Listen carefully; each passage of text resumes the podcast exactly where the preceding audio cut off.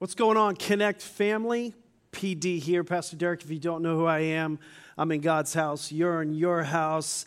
Are you ready to have some church? Come on, somebody. Let's respond in the chat if you're online with me and just say, Come on, let's go. Bring the word. I'm ready. No takers or history makers, this is going to be a great service. Listen, if you're new, we've been in a series for a little while. Uh, we've been doing uh, a series on the end times and prophecy. And so this is the continuation of that series. We've talked about some hot topics, and I'm going to continue because I really want to pull you out of the fray and get you looking at things, you know, into the future. And what's cool about scripture is that God is not kept secrets from us about the future. In fact, he reveals it to us through prophecy and through his prophets. And so we're using prophecy to see the signs of what is to come. Today, today's message is entitled Paradise Found.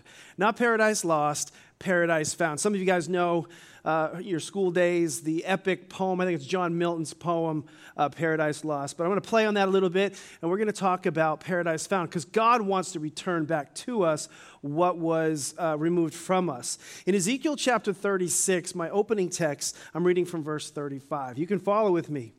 It says, And when I bring you back, people will say, This former wasteland is now like the Garden of Eden. The abandoned and ruined cities now have strong walls and are filled with people.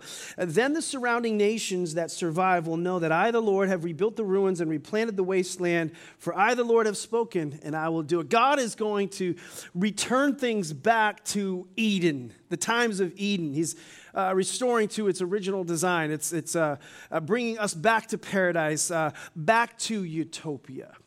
Now, why is that important? Because everybody in the world today, underneath the hood, sometimes on the surface, is striving for paradise, utopia, uh, you know, kind of a return to Eden. We live our lives with that preoccupation and that, um, uh, you know, that focus. We get up every day, you know, thinking about what are we going to do on the weekend and when our next vacation is and what's our next toy and what's our next activity of pleasure. And, and, and simultaneously, we're doing everything we can to remove the pain and the problems in our life. We pray for peace to reign every single day uh, as we approach seasons like we're in now, as we near another election. We're looking for someone, something uh, to restore to us uh, this, this sense of paradise, this sense of utopia. We're looking for this person that we can elect that based on what they say and based on what they do, they can, they can return us, in a sense, to Eden.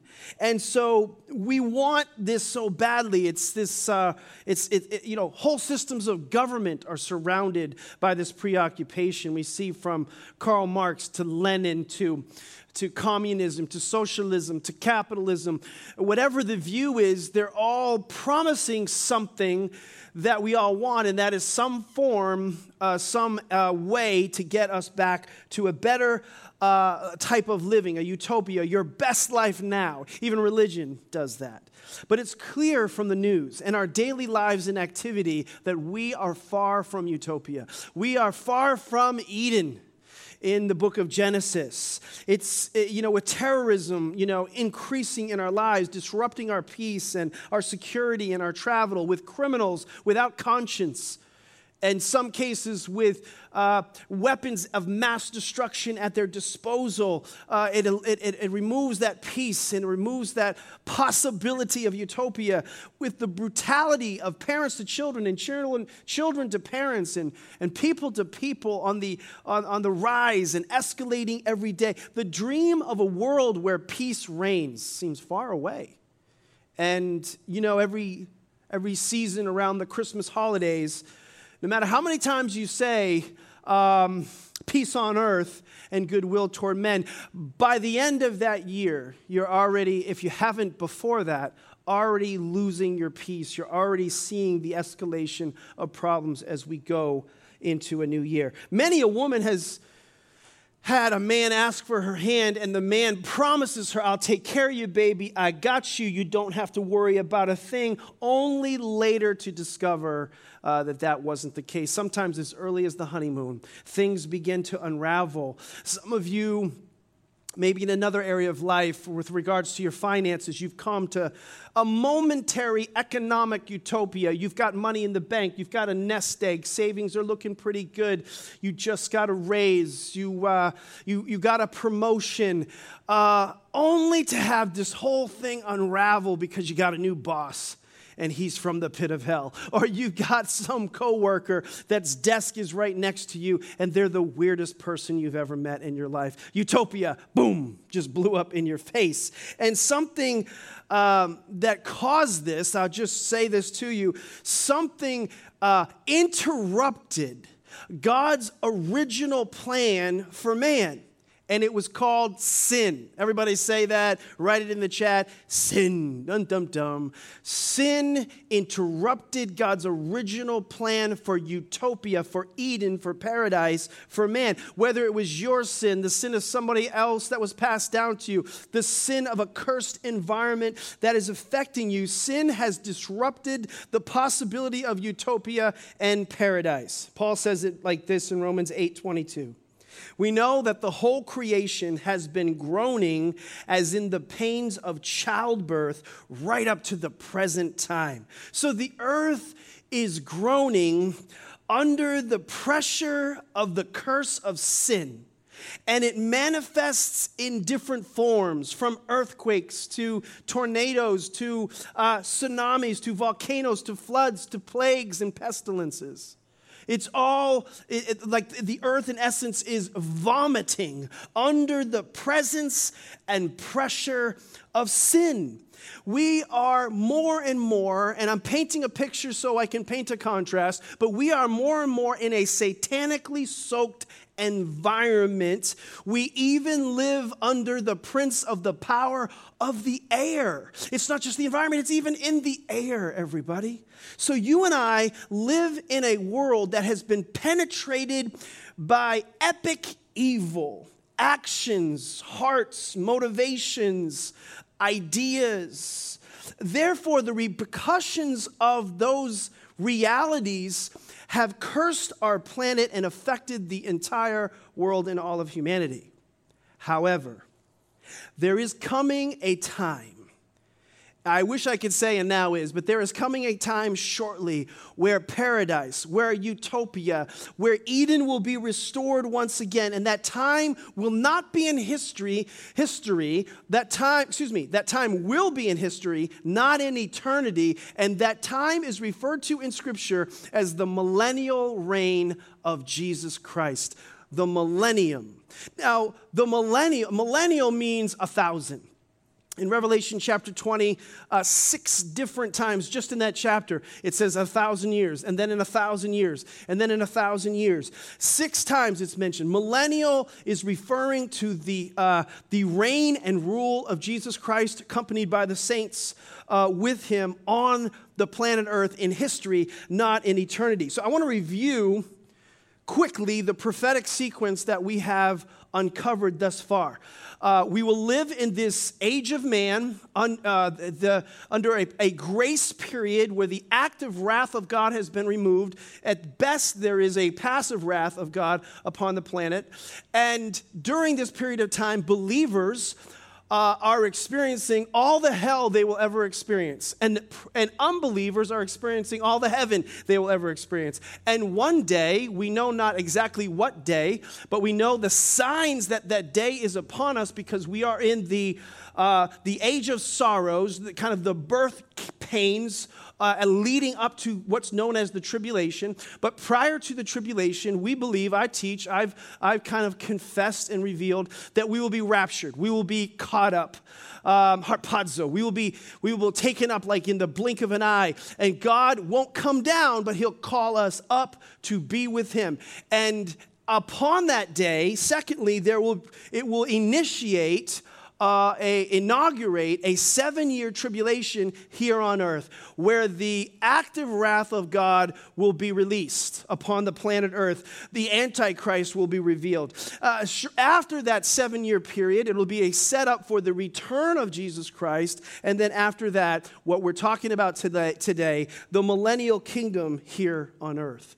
So today I want to talk about paradise found, not heaven this is in history, not in eternity, this thousand year rule. Now, to understand this period of time, we have to understand why it must occur, okay? So, track with me, stay with me. This is really, really fascinating information. When God created the original human beings, Adam and Eve, He created them to manage and steward all of creation, to have dominion uh, rule over the earth. This was a dominion covenant that he had with man, spoken of in the book of Genesis. That rule was interrupted by Satan, uh, and, and as a byproduct, sin. And then, as a result of that, man disobeyed God, leading to the, the continuous, slow and then fast, continuous deterioration of this world, of the earth.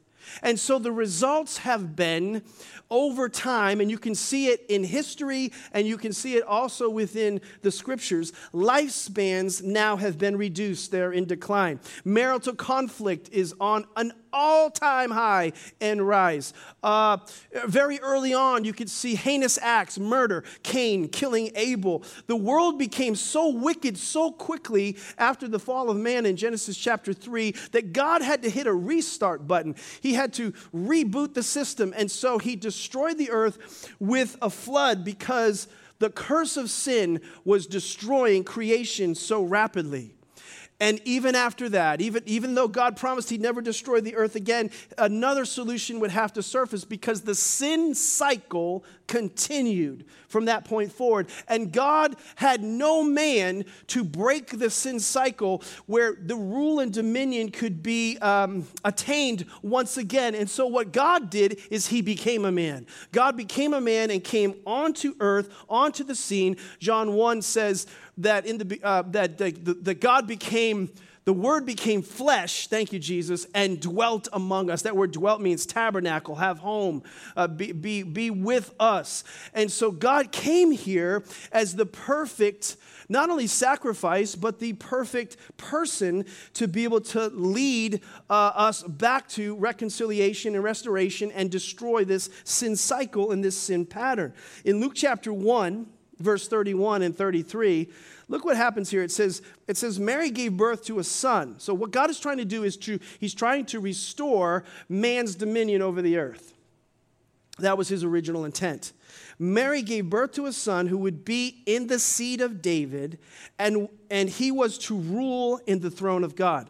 So ultimately, Jesus and his followers would rule, okay? But first, the sin cycle had to be broken. So, but Jesus had to come out of Israel. He had to come out of what we call the Davidic line, King David. That's why all these genealogies in the Bible, when you read them, they may be boring to you, but they are proof or they are a record of the, uh, the, the, proof that Jesus actually is the perfect person to restore fellowship with God and man and also to uh, establish rule that man had once lost. It had to come out of uh, Israel. And so he redeems his people for his name's sake, the church, the Christians. So, to review, God's going to take us out of this chaos I think, pretty soon. To avoid the soon and coming tribulation, I do not believe we are in the tribulation. The signs of the tribulation are way worse than what we're experiencing now. And what we're experiencing now is pretty crazy, but it is just the beginning of sorrows or the birth pains. But when tribulation starts, all of hell will be unleashed, uh, God's active wrath will be um, revealed. Uh, no more long leash. No, it's going to be a short leash.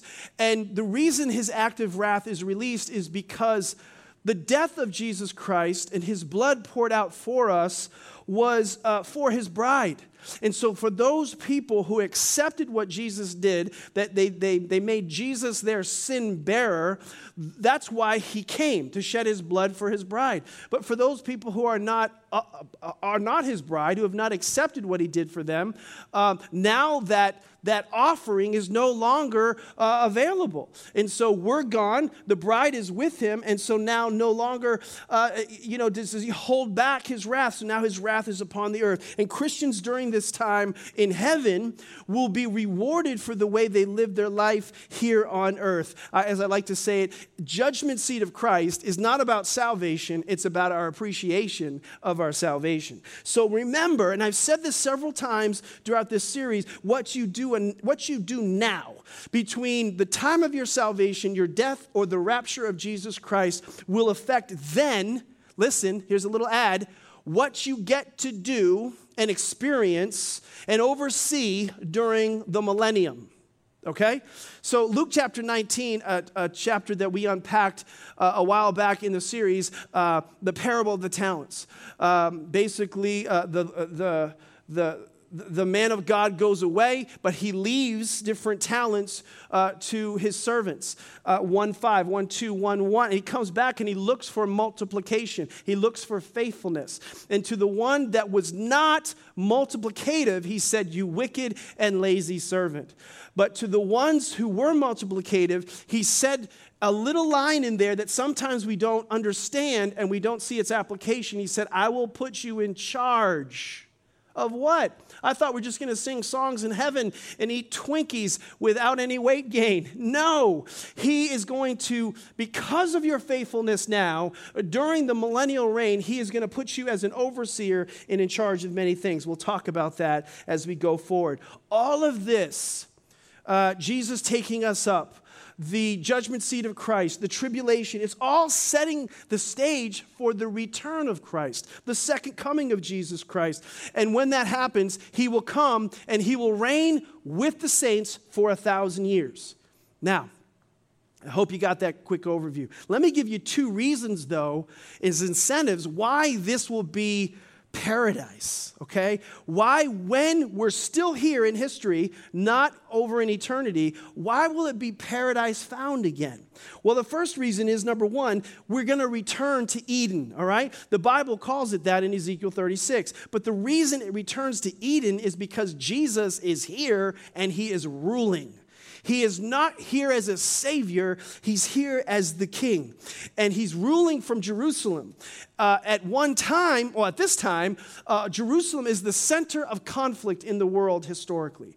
But at that time, Jerusalem will be the capital of the world, the center of, of all things within the world. And he will be there, and the Bible says he will rule with a rod of iron.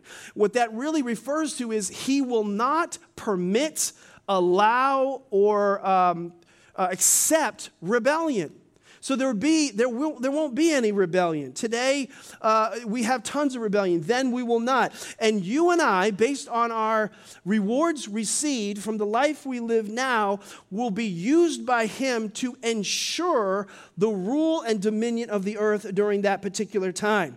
And no one will be able to override you because you will have received your glorified body because you were taken up and then you came back down. When you come back down, you come back down in a glorified body body, nobody's going to be able to overtake you. You're going to be like, Arnold, I'm telling you what to do, and you have to do what I say. And you'll just be like a superhero. Nobody's going to be able to say anything to you. I cannot wait to see what my body looks like when I'm coming back from there. I'm going to stop talking. I don't know if that's a good, a good uh, uh, uh, impersonation. But nobody's going to overcome you. You're going to be bad to the bone, everybody, okay?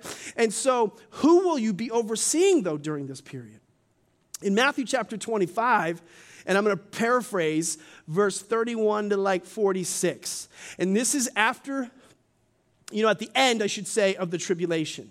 Basically, it explains the scripture that everybody hates. It says God is going to separate the, the, the sheep from the goats, the righteous from the unrighteous. And the unrighteous will be sent to uh, judgment. And listen, the righteous Gentiles who came through the tribulation will go into the millennium in human form. Okay? So during this period, there will be a thousand year reign, there will be a whole earth full of people and um, and you'll be there and they'll be there in their natural bodies their natural form and you'll be there in your heavenly body overseeing them.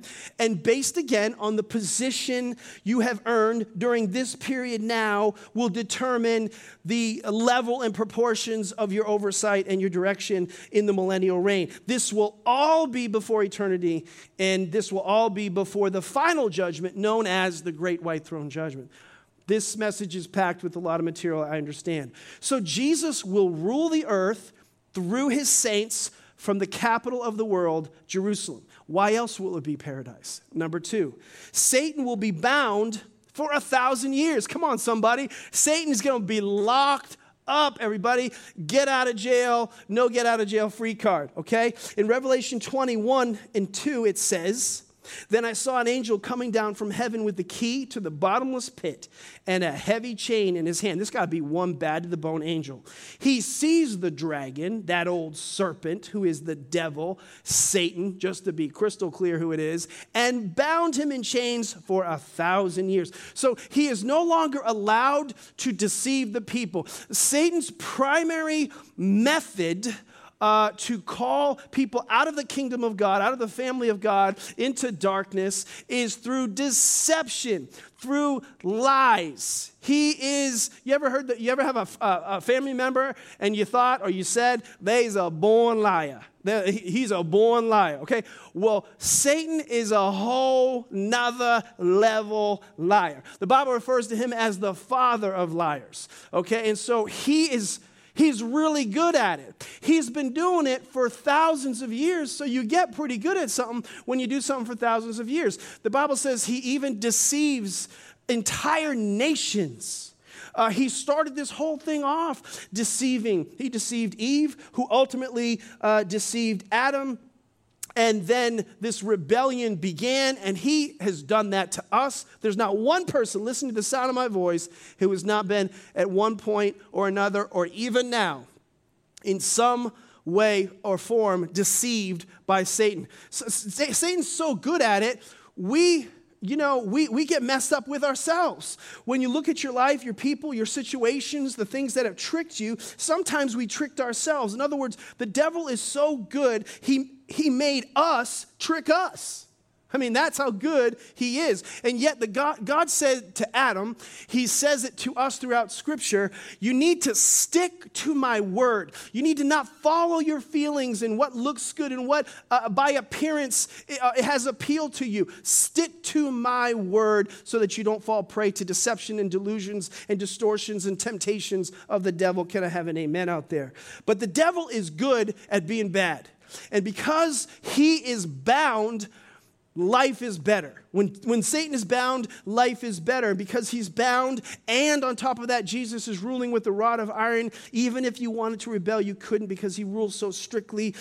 But so the outside behavior is paradise. Now, listen, I'll have to come back to this in coming weeks but the heart issue could still be there. So there may not be outward rebellion during this millennial reign, but there still could be inward rebellion. It just can't manifest because we, as judges and overseers and co heirs, with Jesus, and because Jesus is no longer coming in as a softy, but he's coming in as king and ruling with the rod of iron, there's just no way for that rebellion to manifest. But it still could and in many cases will manifest in the end. We'll talk about that later.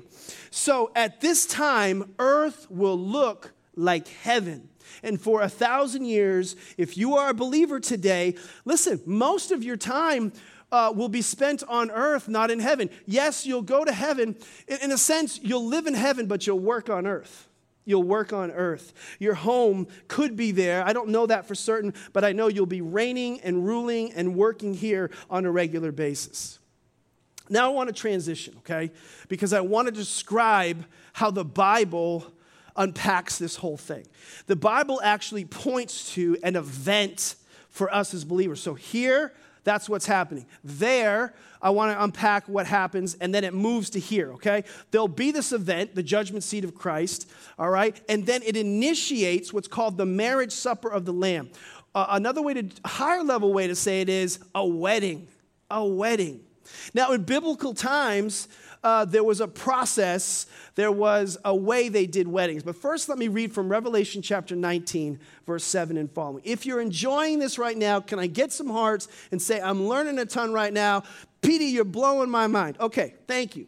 Thank you. I believe you're doing that right now by faith in Jesus' name. Now, Revelation chapter 19, verse 7 says, Let us be glad and rejoice. Let us give honor to him, for the time has come for the wedding feast of the Lamb. One translation says, the marriage supper of the Lamb, and his bride has prepared herself. That's talking about God. Excuse me, that's the church. So she has been given the finest of pure white linen to wear, for the fine linen represents the good deeds of God's holy people. And the angel said to me, Write this Blessed are those who are invited, listen, to the wedding feast of the Lamb. Now, everybody loves a wedding, okay? Even I love it. I, have done I've done over 100 weddings in my career. This wedding involves you, it involves me, the, the people who called upon the name of the Lord, because you are referred to in Scripture as the bride of Christ. Christ is our groom. And so the Bible uses terminology, this wedding type terminology, to express the relationship and how significant it is and how he looks at it. So the first aspect of the wedding in biblical times, number one, write this down, is the betrothal. The betrothal period. Uh, we would call it an engagement. Uh, today, engagements are a relational arrangement, but back then they were a covenant or contractual arrangement. You were uh, betrothed to someone, the wedding would be later, but you, when you were betrothed, you were legally bound to that person. You, you couldn't be with someone else. The, the relationship is exclusive, and there were certain terms of agreement within that covenant or within that contract. When you were betrothed, you were legally bound. This is why Joseph, when he discovered Mary was pregnant, he was like, What? Because I didn't have anything to do with that. So the Bible says he wanted to put her away quietly. That meant he wanted to have like a silent divorce because he didn't want to shame her, but he knew he wasn't a part of that because we were in the betrothal period. But sometimes um, this betrothal in history, you may even know somebody, you may be somebody listening. There's still parts of the world where this happens, where you were, you were assigned, you were betrothed to someone even before you were born. See, a lot of times during this time, a father would go to another father and say, My son, I'd like to betroth him to, or my daughter, I'd like to betroth to your son, and vice versa. They would make arrangements even before the children came to be. They could still be in the womb. And, and, and, and there's also times where the father would decide who the daughter was going to marry, and, the, and she, she or he wouldn't even see each other till the wedding, till the actual wedding. Uh, it sounds crazy, but the truth is, some of you might have been better off if you let your daddy speak into your relationship. um, Isaac married Rebecca, and he, he, didn't, he didn't get, he, he married her. The first day he saw her, he married her. That's what you call love at first sight, right? Okay, so this system was the system of that time. I actually think it could still work if the standards are established within two people as Christ followers, then I think it can still work. Because I think the secret sauce to marriage is commitment as the foundation, not bio- physiology and biology, and not emotions and, and feelings. Come on, don't get me going. I mean, you know, just as a sidebar, I can't help myself. This, th- this whole thing about long engagements, man, it gets me going sometimes as a pastor hearing about these things. You know, they, they just, they don't work and they lead to a lot of sin and confusion. I think if you just establish a set standard for your relationship that you both agree upon, you're going to be able to move forward more quickly. If Christ is the center of your life, for example, if you're committed, if divorce is not, you know, in your vocabulary, if you're, if you're committed to put him first, if you're committed to a covenant relationship and not a man. But if you're shacking up, Come on, somebody. Uh, you probably haven't heard this in a long time through church, and since I'm online and I can just leave and you can't be mad at me. you, you, know, you, if you're shacking up, let me just say something. You got to stop that. That's not God's standard. That's actually sin according to Scripture. And ladies, you're just being used. If, if he won't marry you, if he won't cross that line of commitment to you, you're just a boy toy. And ladies, you sometimes deserve it because you're, at, you're sad because your heart's getting broken time and time again. Your heart's being broken. Well, your heart won't be broken if you close your legs. Woo! I can't believe he just said that online. Yeah. So, anyway, back to the sermon. Oh my gosh. Okay, so the first. Is everybody still there? Everybody just signed off. Okay, or they signed on. I don't know. You can't believe what I just said. Get on. Okay, the second phase in this process is the marriage. Okay, so there's the betrothal, there's the marriage. This is where you make your commitment, you, you make your declaration of vows. Uh, you know, do you, do, you, do you take this woman to be a lawful wedded wife? You say, I do. He says, I do moving on. That's the serious part. But the next part, the part that I want to emphasize, is the reception. Now, we all know this part. This part's the party, the music, uh, the dancing, the eating. In fact, I've been to so many weddings in my life that I had to stop going to the receptions because I couldn't eat any more cake and ice cream. I was blowing up.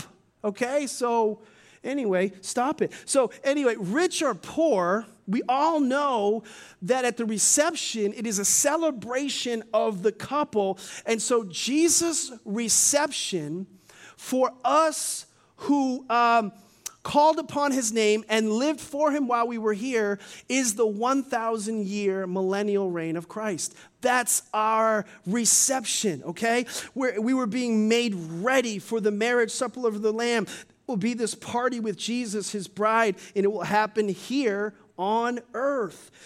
and you will be there. You will be there and you will receive based on your level of commitment to him while you were here. Not everyone will be not everyone will party equally.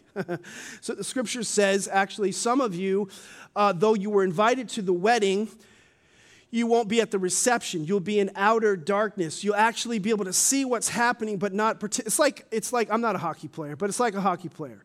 A hockey player can do something wrong on the ice and then be put in the penalty box. They're still on the team. They just can't play anymore. They're in the box, but they can see what's happening, and it will be, it will be an awful way to experience um, the wedding. Eh, because, you know, when you stand before God and He rolls your tape, at the judgment seat of Christ, remember, He's going to allow people to play and He's going to allow people to lead because of how they led and how fervent they were in the here and now. All right.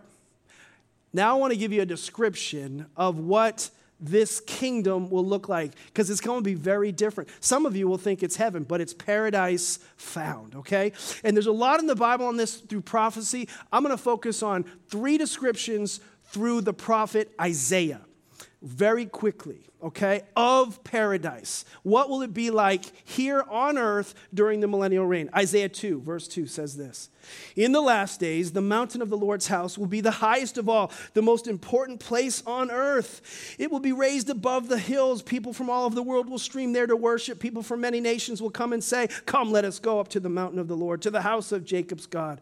Then he will teach us his ways, and we will walk in his paths.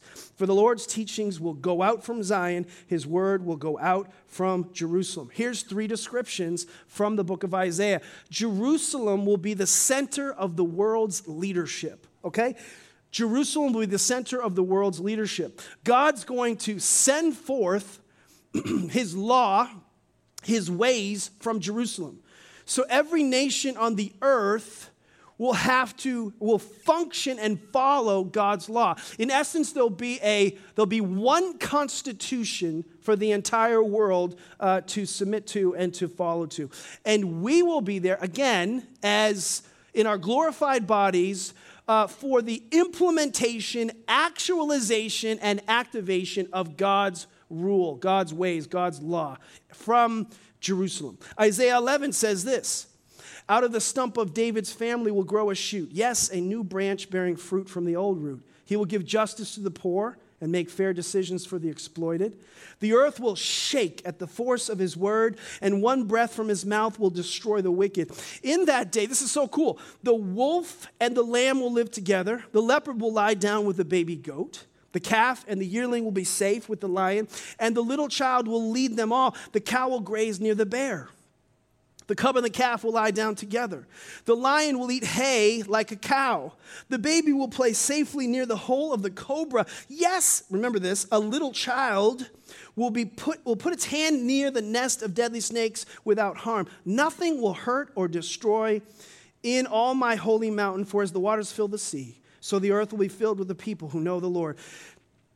Let me unpack this. You, you think this is heaven. No, this is, this is the millennial reign on earth. You don't see anything like this today. If a lion and a lamb are lying together, it's because the lamb is in the lion's belly, everybody, right? You don't see kids playing near cobra holes because they'd be bit. You know that. So, what is so spectacular about this time, uh, this, this, this environment, is the rule of God and the knowledge of God will be so comprehensive, it'll be like no other time that you ever seen, such that even the animals, the lions, the bears, the snakes, will have to, they will not be allowed to, I should say, display their sinful nature. Wow. And why? Why is that? Number two, write this down. This is the second description. Because the knowledge of God will rule all creation. The knowledge of God will rule all creation. It said, Nothing will hurt or destroy in all my holy mountain. Notice this also. It says, moving forward, the text refers to uh, a child that was born. That's because we're still in the millennial reign, not us, because we're in our glorified bodies, but those who, who prevailed through the tribulation are there in their natural form. Their life will continue. They'll be given to marriage, having children, and so they'll be, they'll be there'll be children there, and, and that will all be taking place during this period of time. We're not in heaven yet. We're in a there, we're, we're, um, we're hu- there'll be human beings that still live and continue in their natural form. Isaiah 65 says this Look, I'm creating a new heavens and a new earth. No one will even think about the old ones anymore. This is what paradise is like. Be glad, rejoice forever in my creation. And look, I will create Jerusalem as a place of happiness. Her people will be a source of joy. I will rejoice over Jerusalem and delight in my people, and the sound of weeping and crying will be heard no more. No longer will babies die when only a few days old. No longer will adults die before they have lived a full life. No longer will people be considered old at 100. Only the cursed will die that young. So, so just pause. Uh, if you died at 100, you'd be considered, uh, you, you died young. In fact, if you, you'd be considered a youth at 100, and if you died at 100 during this time, there must have been something you did wrong, you were a curse, something was, something was messed up. What contrasted today, the average uh, lifespan of a man is 79 and a woman is 82. That gives me like 29 years or something like that, 27 years. That's crazy. I don't believe that. I'm gonna live longer. Come on, somebody. All right, so people are still dying during this time, but they're living longer during this time. You could you should and you could live up to a thousand years. If you remember during, just after the fall of man in Genesis chapter 3, there were people that lived 700 plus years, 500, 700. Methuselah lived 969 years old. That was after sin entered the world, but it began to deteriorate over time. So, number three, people will live long again during the times of Eden. Why? Because there is no sin, no overt external sin. Sin is what kills us at the root.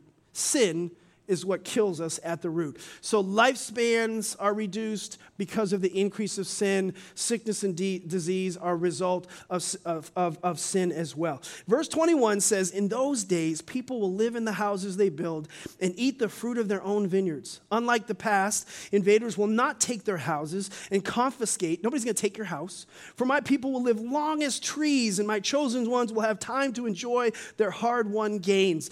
They will not work in vain, and their children children will not be doomed to misfortune, for they are people blessed by the Lord, and their children too will be blessed. I will answer them before they even call to me. While they are still talking about their needs, I will go ahead and answer those things right away. The wolf and the lamb will feed together, the lion will eat hay like a cow, but the snakes, they're going to eat dust. In those days, no one will be hurt or destroyed on my holy mountain. I, the Lord, have spoken. It will be paradise found. Come on, somebody. So history is completed within history as Jesus and the saints of Jesus Christ come to rule and reign for a thousand years. That will be paradise lost. Now, I want to give you a preview of the weeks to come quickly, and then we're going to pray.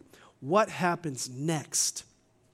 In Revelation chapter 20, verse 7, very interesting. It says, When the thousand years are completed, Satan will be released and will come out to deceive the nations.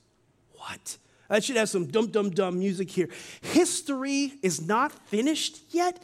After a thousand years, Satan's gonna come out and he's gonna wreak havoc again. His chains will be released. Why? We'll talk about that in a couple weeks. But here's some good news as we conclude today's message. The disciples asked Jesus while he was here on the planet, Would you please teach us how to pray? And Jesus said, Okay, let me show you how to pray. You pray like this Our Father who art in heaven, hallowed be thy name. You know this. Thy kingdom come, thy will be done on earth as it is in heaven. Now, when he told them that, he was telling them to pray that so that the heaven would come to earth now. Not later, but now. God wants you to have a little bit of paradise now, a little bit of heaven on earth now, before He brings His total kingdom to this earth. He wants you to have a taste of heaven now. We can't have all of it now because of chaos, because of sin, because of the curse, and because of the ultimate mission and plan that God has for us. But He wants us to have a taste of heaven. Now, I don't know if you've ever had a taste test before. Have you ever tried something and, and you really liked it? Some of you have had a taste test and you just kept tasting, like you had a whole meal just from taste testing. But the purpose of the taste test, why do people give you something? They hope you like it and then they hope that you want Right. You want more. Fill in the chat there. You want more. Okay? And so God wants you to pray, Thy kingdom come, Thy will be done on earth as it is in heaven, because He knows if you get a taste of heaven, you will want more. Today, you received by the word, under the inspiration of the Holy Spirit, another taste of heaven. I'm praying that you continue to pray, Thy kingdom come, Thy will be done on earth as it is in heaven. And as you continue to taste and see, as the Bible says, the Lord is good, you will want more. And you'll live your life better now because of that in Jesus' name. Would you bow your heads and pray with me? With every head bowed, every eye closed. You're doing wherever you are, in your home and in your car, you're listening on demand somewhere, maybe on a break at the office. Listen, just look at your heart as you close your eyes. Are you a part of the kingdom right now? See, you can't pray, Thy kingdom come, Thy will be done, if you're not in the kingdom. You can't have a taste of heaven here on earth if you're not part of the kingdom. And so you have to answer a question Who's your king? Who's your king?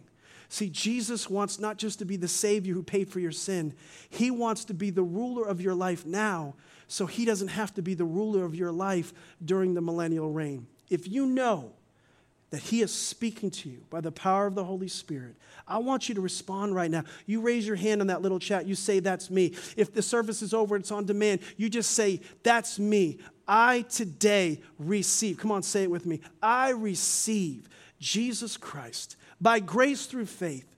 I make him my Savior because I know he paid for my sins. I can't pay for them myself.